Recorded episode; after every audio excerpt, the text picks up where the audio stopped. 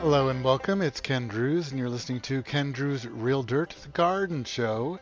I'm here every week, and you can listen at any time and listen to archive shows that we save on the website, kendruse.com. Today, my guest is Kristin Green, the interpretive horticulturist at Blithewold Mansion Gardens and Arboretum. If you love trees, this is a place to see, and it's a beautiful place to see the house, to see the ocean in Rhode Island. I'm speaking with Kristin Green, interpretive horticulturist at Blithewold Mansion Gardens and Arboretum in Bristol, Rhode Island. And Kristin, we met a long time ago. We did. if you remember, and it's longer ago than I thought. How long have you been at Blithewold? I've been here eight years now. So it must have been four years ago. Oh no, it's more than that, I think. Is it? Yeah, I'm afraid so. Oh. and we were ogling a stapelia, as I remember. yes, it's I, big- I remember you opening it actually. You were a little impatient. Oh, I don't remember that. well, stapelia uh, is a succulent that has this big starfish-like flower. The stapelia gigantea does, and before it opens, it's a, a balloon with seams. And Mm-hmm. uh, I guess now that you told me that, I probably peeled it open. I was thinking, isn't it amazing and lucky I was there the day it opened? But, but Yeah, I guess yeah, I were. wasn't well, you you you're lucky in a way. the day before. Yeah. And you were, you were very nice to let me peel it open. Well, I was anxious for it to open too. Although I'm not sure why, since they they smell like meat, Uh, they smell like rotting meat. rotting meat. Yeah. They smell like meat that's been out for several days, and sometimes I've even seen fly eggs on them Yeah. Yeah. after a day. Yeah. Yeah, it just opened again. I watched all the flies pollinating it. Oh, so we probably were there many years ago at this very time. So I think it opened later that year. Must, I think it was November. Oh, all right, because the the Korean chrysanthemums were open. I remember Right. that too in the garden, and and not frostbitten. But that's one thing about where you are on, uh, in Bristol, Rhode Island, uh, and Rhode Island itself is not as cold as it is in the northwest corner of New Jersey, where my garden is, and Mhm. uh, you're you have a long, wonderful fall season. True. It's I true, guess- and the frost seems to get later and later every year. Um, for you. Yeah. yeah. Two years ago, September 15th, Killing Frost here. Oh wow. I know. And and uh, two years ago also, the last frost was Memorial Day. So I have a very short season wow. compared to the long season at Blithewold where the Mhm. roses are beautiful. And well, tell me a little bit, well, actually, what's an interpretive horticulturist? Oh, that, I knew you were going to ask me that question. It's the toughest question. I um I I like to say that I describe the gardens for visitors. I help them understand what they're seeing in the gardens. I write the blog and I, I put out plant labels as many as I can, as often as I can, um, and just try to try to be available for visitors so that they can know what we're up to. Well, that, that's a wonderful thing. That's very helpful because I think uh, visiting a garden uh, is not only inspirational because it's beautiful, but also, you know, you, you learn a lot of things. And if you see a plant that you love, and as this happens to me, I see a plant I love and I cannot see a label. And I know that Mhm. labels can be kind of not so pretty, but I really want to know what that plant is. Uh, Mhm, yeah, and s- I- some, yeah. I have a love-hate relationship with the label. Exactly, and and none of them last forever, and none of them are pretty, and we haven't figured that part out. It's another get-rich-slow scheme, trying to figure out how to do the labeling, because uh, very often you see a label and and it's so thrilling, and then you realize it's a label for a plant that died three years ago. it is a danger. so mm, so you're keeping up with that. Well, I think that's great, and I think that interpretive horticulturist is, is a wonderful phrase. It's a good title for that. yeah, thank you. I also I, I wouldn't mind plant whisperer, but I'm probably not there yet. no, not if they're going to die and leave their labels, but that may not happen to you, of course. Occasionally. And tell me a little bit about Blithewold. Well, Blithewold is a is a 33 acre nonprofit public garden uh, right on the Narragansett Bay shore. It's a beautiful um, property, so prettily situated. It's, the views of the water are gorgeous, and there are lots and lots of old specimen trees that have survived all of our hurricanes, even the recent one. And we have four or five good-sized gardens, uh, very colorful. Um, the display garden in particular is gorgeous right now and will be probably through mid-October. depending on frost. It peaks right around now. Is the display garden the one next to the renovated greenhouse? It is, yeah. And that And gre- I was just going to say that greenhouse is wonderful, also Yeah. beautiful. Yeah, it's so nice to have a working greenhouse again. When it it was restored in 2005, and it was just about ready to fall down. There were glass panes all over the floor. We couldn't allow visitors to come through. Uh, we could only use part of it in the winter. Um, and now we grow everything for the gardens that we can in it. Well, my trips to Blithewold many years ago, uh, one of the first things I would do w- would be bow down to the giant sequoia. and if you could tell me a little bit about the, you have a California redwood in this garden in Rhode Island. It's true, and it does seem to be pretty happy here. Um, it it gets the snow that it needs, um, and it's it's still a baby. It's only about 100 feet tall, and it but it is um, it's a big one for hugging. Well, it's 100 feet tall, and it's, it's I guess it's about 100 years old. yeah, yeah, they grow about a foot a year, and they are susceptible to fungus um, out here. I think because of the humid summers, but this one seems pretty healthy. We try to take care of it. And and how did that end up there? Do you know? The um, the landscape architect for Blithewold, John DeWolf, brought it up from a greenhouse in New York, um, I think in 1911, and it was already 10 or 11 years old at that point. Um, and and just he thought it needed to live here, and he planted all sorts of different trees around it to protect it. And now it's we have several of its babies on the property too. Oh, that's great. yeah, yeah. And actually, they're all over Bristol. I think they're all babies of this tree. Um, i i is it just the species as far as you know? Yes. So you can't name it like the Blithewold redwood or something. No. no, I don't think so. You'd have to get pollen from somebody, I guess, and start a new program. Another uh, get rich slow scheme. Very many people have room for a redwood. I guess not. I guess not. so the the family who lived at Blithewold a hundred years ago or so uh, were interested interested in trees. Yes, they were, and actually the the Van Wickles bought the property from a family that were that was interested in trees. So it's a long a long history of being an arboretum. And the um, the Van Wickles were told that they owned an arboretum by people from Arnold Arboretum, who were so surprised to see a toon tree in bloom. The um, the Van Wickles sent them sent the Arnold Arboretum a, a toon blossom, and wondering what it was. And the um, I think it was Alfred Rehder was so excited he came straight to Blithewold and and told them they had an arboretum here. Wow. What's a toon tree? Um, it's Toona sinensis. Oh my goodness, I know what that is. Yeah.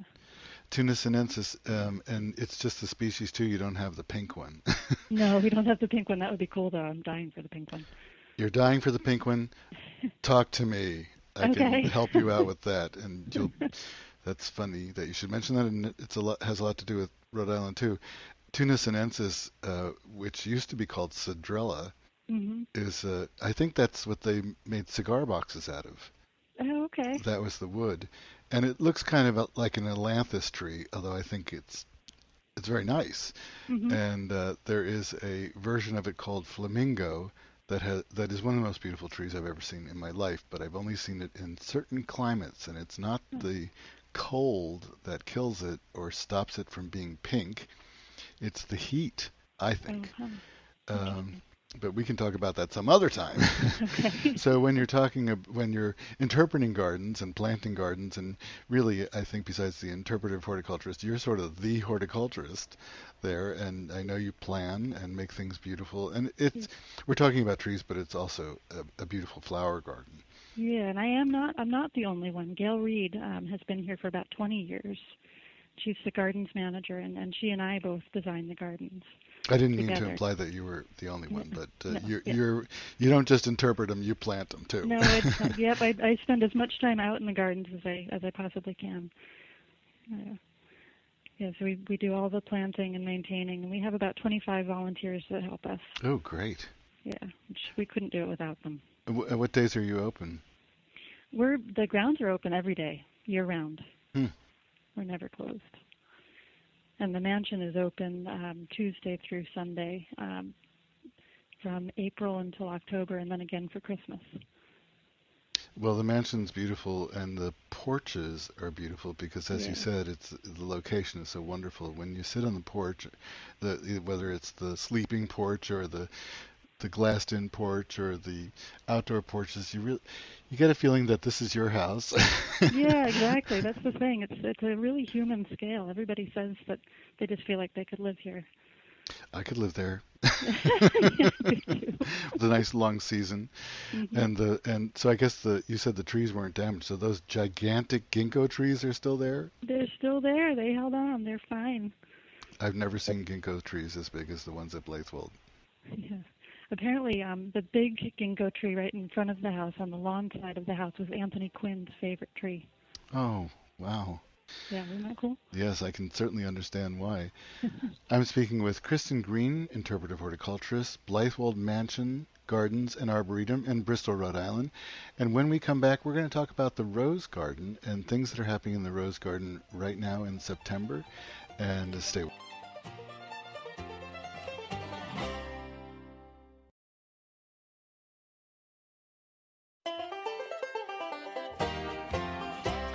Thank you for staying with us. It's Ken Druse. You're listening to Ken Druse Real Dirt, the garden show. My guest today is Kristin Green, interpretive horticulturist and all round horticulturist and planter and designer and hard worker at Blithewold Mansion Gardens and Arboretum, a place to see a beautiful house, an incredible location, the ocean in in Rhode Island, in Bristol, Rhode Island, and some amazing trees. If you like trees, this is a place to go. And most of us do like trees. And Kristin, also the the rose garden, which I I always, I always used to think of. Well, there's the Moon Gate, and Mhm. there's the gift shop, and there's the parking lot, and oh, there's some flowers. But things have kind of come along in that part of the garden. Yes, it, it it's changed a lot in the last probably three or four years. It it used to be pretty much only roses, and you know how roses can look over the course of a summer. They can they can t- start to look a little tough. Mhm. Um, so the the rose garden is now it's still a rose garden, but it's more of an entrance garden. It's very colorful. Um, we've we've interplanted perennials and annuals and shrubs and, and and bulbs, and we just keep the color going all along. And the roses actually are happier for it. Mhm. And we we treat them um, with a lot with tough love. Really, they don't get any um, fungicides or pesticides um, because we've got volunteers and visitors going through that garden all the time. We don't want to poison them. Well, that's interesting because you mentioned before about the humidity and the the danger of fungus in the garden Mhm. because you are right on the ocean. Um, so, how do you pull that off? Um, we clean up pretty diligently under the roses. I've been raking leaves sort of obsessively for years now, twice a week, and I think it's helped. And also, hygiene, good hygiene. yeah, good hygiene. They, you know, they all say that that's supposed to work, and it, and, and I have to say it does. It has improved them. That and um, compost. We finally put compost down last year, and the roses love that. They're heavy feeders. Did you do that in the fall? We did it. We did that in the fall. It gives the compost time to settle in and sort of work its microbial magic over the winter. And it was brilliant. The other thing that helped was irrigation, um, which we we were really lucky to have a irrigation system donated. Ooh. Yeah, they. And I guess really- that's not above ground. That's not spray, or is it? well, they they're micro spray is what they're called. uh-huh. and each rose has its own little spray head. Um, so it's not supposed to hit the leaves, and it doesn't. Um, and they just get drenched a couple times a week. Well, it, the compost that you're going to put down. When when do you think you'll be doing that? We'll probably do in that garden. We'll probably do it every other year, but it would be last year we did it in, in October, just after we closed. Um, we did that um, for two reasons. We, we it could be put down later, but because we open up again for Christmas, um, we didn't want the garden to be stinky, and we did use a very stinky compost. Because we we got it from the town, and the town makes compost out of biosolids. Mm. um, and it's brilliant, rich stuff, but it does stink. Oh, that's interesting and a little weird. yeah, it is. But it, you know, the people who make it are so proud of it. They um, they have it tested weekly. It's pathogen free. They say it's top grade. They say they can use, that you can use it on vegetable gardens, although I'm a little bit leery of that. Um, but it's very rich, and it just smells a little bit barnyardy for a couple weeks. I've been trying to improve the soil here a lot, and the compost that's available to me in this area to purchase is it's a little alkaline, which I don't need, hmm and it also it has a good bacteria count, but it doesn't have fungal organisms. And hmm. I've the more I've been reading and talking to people, it's the fungus that matters for hmm. flowering plants. Yeah. So the one that you're getting, I think, uh, sounds better for things like roses. And the one that I can get is, you know, I mean, I'm not going to put it on the lawn, but that it would be mm. fine for lawn, but that's not where I want it. Right. So my garden has very low fungal count, and I think that's been hmm. one of my problems. Interesting. Do Yeah, you know- I, I haven't had this one tested for that. Um, should just for out of curiosity. uh, to test the bacteria and the fungus. Well, this is this is such a the whole idea of fungus of fungus of compost and what in compost tea and if it's done really well and what we're learning about soil and soil health and soil content and how you can alter a garden through the addition of good juicy stuff which people have known for years but to, to fine tune it to even change the pH using Mhm. compost is an incredible thing hmm and the garden is beautiful. And you said you had kind of a combination companions of all different kinds of plants along with the Mhm. roses. So what are some of those plants that you have with them? Um, we put in peonies, um, a couple of really interesting ones. One called alley cat that I think I might be the only one who who loves it. It's kind of a green flower. Uh-huh. Um, and we put in a giant coreopsis that we might have to move. Um, I think it's called Full Moon. It's a beautiful plant, but it's huge. And we've got lots of delphinium. The delphinium were really happy this year, I think, because of the snow cover. Your came back. delphinium come back? They came back gangbusters. They're huge and really happy. Most people I know grow delphiniums as if they were annuals. I know. I think it might be the snow. Hmm, I don't know. okay, whatever it is, it's great. yeah, they're totally happy. And we have oriental poppies and and we used angelonia this year Oh, yeah. Uh-huh. um, which is really beautiful, and lots and lots of different salvias because the hummingbirds love them. And well, I haven't seen the garden since you've been reworking it. So, so uh, uh, these plants are they right up against the roses, or are they between the roses? How do you do yeah. that? Yeah, they're all mixed into the garden. The the roses are mostly probably three or four feet apart from each other, and all of the other plants are are right in there with them. Well, the roses that you have that are very susceptible to disease, probably you don't have anymore. Right. Yeah, we have gotten rid of a lot of the the weaker roses, and and and really tried hard to find roses that will be a little tougher. Um, and I do have some favorites. Well, I'd love. That's exactly what I was going to ask you next. Is what are some of those roses? I think my very favorite is Champlain, which I think is one of the Explorer series. So it's a really hardy rose, and it's a, a bright red um, Floribunda, I think is what it would be. I always get confused about what the Floribunda and what the And, And it doesn't exactly matter, although we we know it's a shrub. yeah. Um, so sh- you said Explorer series. Is that a Canadian rose? Yes, I think so. Yeah. Yeah, we have we have some bucks roses too, but I haven't been quite as happy with those. Um, although there are some, I think Carefree Beauty is the prettiest one that we have of the bucks, hmm and they're also supposed to be. Um, they were bred for disease resistance and hardiness. And in most years they are. Yeah. but, but in some years the, their leaves get turn black Yeah. and fall off. Yeah. But and and it's not fragrant, unfortunately. Um, what are some more of the roses that you're especially fond of or that do very well? Um, we have there's Livin' Easy and Easy Does It. They're almost interchangeable. Easy Does It has really ruffled petals, and they're both a amazing apricot pink. Ooh. They're gorgeous, and they've been pretty happy. and there's one that's been harder to find um, called Morning Has Broken. Hmm. We were actually given that rose. It's a yellow one, um, and it's been really tough for, especially for a yellow rose, because they usually get um, pretty rough leaves. Yeah. Um, but that one's been really happy, though it is harder to find. Um, we have a rose called Hot Cocoa, which is kind of fun. Ooh. Um, it's got a almost brown flower, sort of a coppery brown. It's gorgeous. Of course, I like the the weird roses. I also have a green rose in there. Not a showstopper. not not not except for me. I it stops me in my tracks. oh.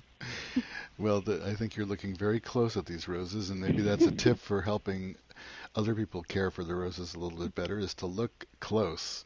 Yeah. But if you're raking up those everything underneath them, then you are looking at them Yes, close. that's true. The green rose has a little green flower, and it's is it just slightly over an inch wide, isn't it? It's pretty small. yeah, they're pretty small, and it's a small plant. It's probably a couple feet tall, and maybe a foot wide. Well, that's a pretty old rose, but uh, it sounds like a lot of your roses are new. Yeah, we do. We are going for the roses that have been bred for disease resistance, and and most a lot of those are, are new roses. Though we do have um, some brownells in the garden. Those are those were bred in Little Compton, Rhode Island, Oh, And- wow. and those those have been pretty happy too. Well, I, I don't know. Maybe it's you that are making them happy. and uh, certainly paying attention and, and having met you and see how you relate to plants, I, I think uh, maybe you are the, the plant whisperer. I love the compliment. I'll take it. Okay. I don't deserve it, but I'll take it. Well, it's it's a it's something that you don't get to choose for yourself. You know, it's either there or it's not.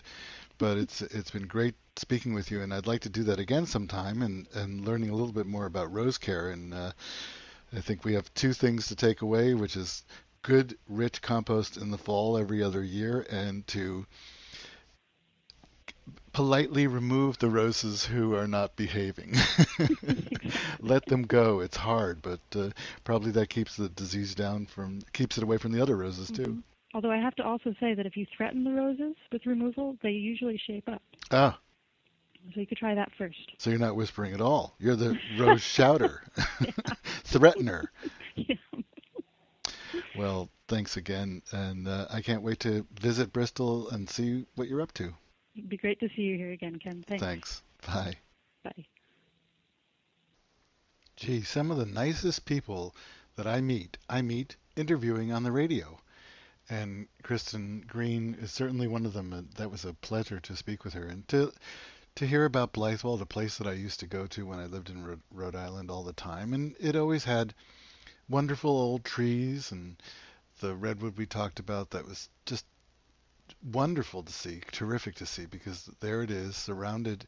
Well, there's a big circle that they planted to protect this redwood in case uh, it wasn't as hardy as we hoped it might be, and I think it's pretty hardy. But it's a huge circle of planted trees with an open lawn, and at the most protected spot in the circle is the giant redwood, which is now 100 feet tall. Something you don't always see uh, if you're if you're east of California, you don't see the giant redwoods, but there's one in Bristol, Rhode Island at Blithewold. Blithewold has a terrific house, a mansion that you can visit with those beautiful porches we talked about. And uh, it has remarkable trees, and it's always had gardens, but now it has even more spectacular gardens. And that's thanks to Kristin and the gardeners and the volunteers at Blithewold. And certainly, if you're going to Newport or if you're driving up to New England, just visiting places like Bristol and Barrington uh, and Newport and Middletown and everything around there. It's just a, a beautiful, beautiful part of the country. And I shouldn't leave out Little Compton, a, garden spot too in in New England, and some place we don't actually think about so much. And of course, being jutting out in the ocean, they have a terrific climate too. Not too hot in the summer and not too cold in the winter. It's really it's kind of a zone seven, actually and good for roses, and so is that air circulation. And I hope you join me again next week for another edition with another guest on Ken Druse Real Dirt, The Garden Show.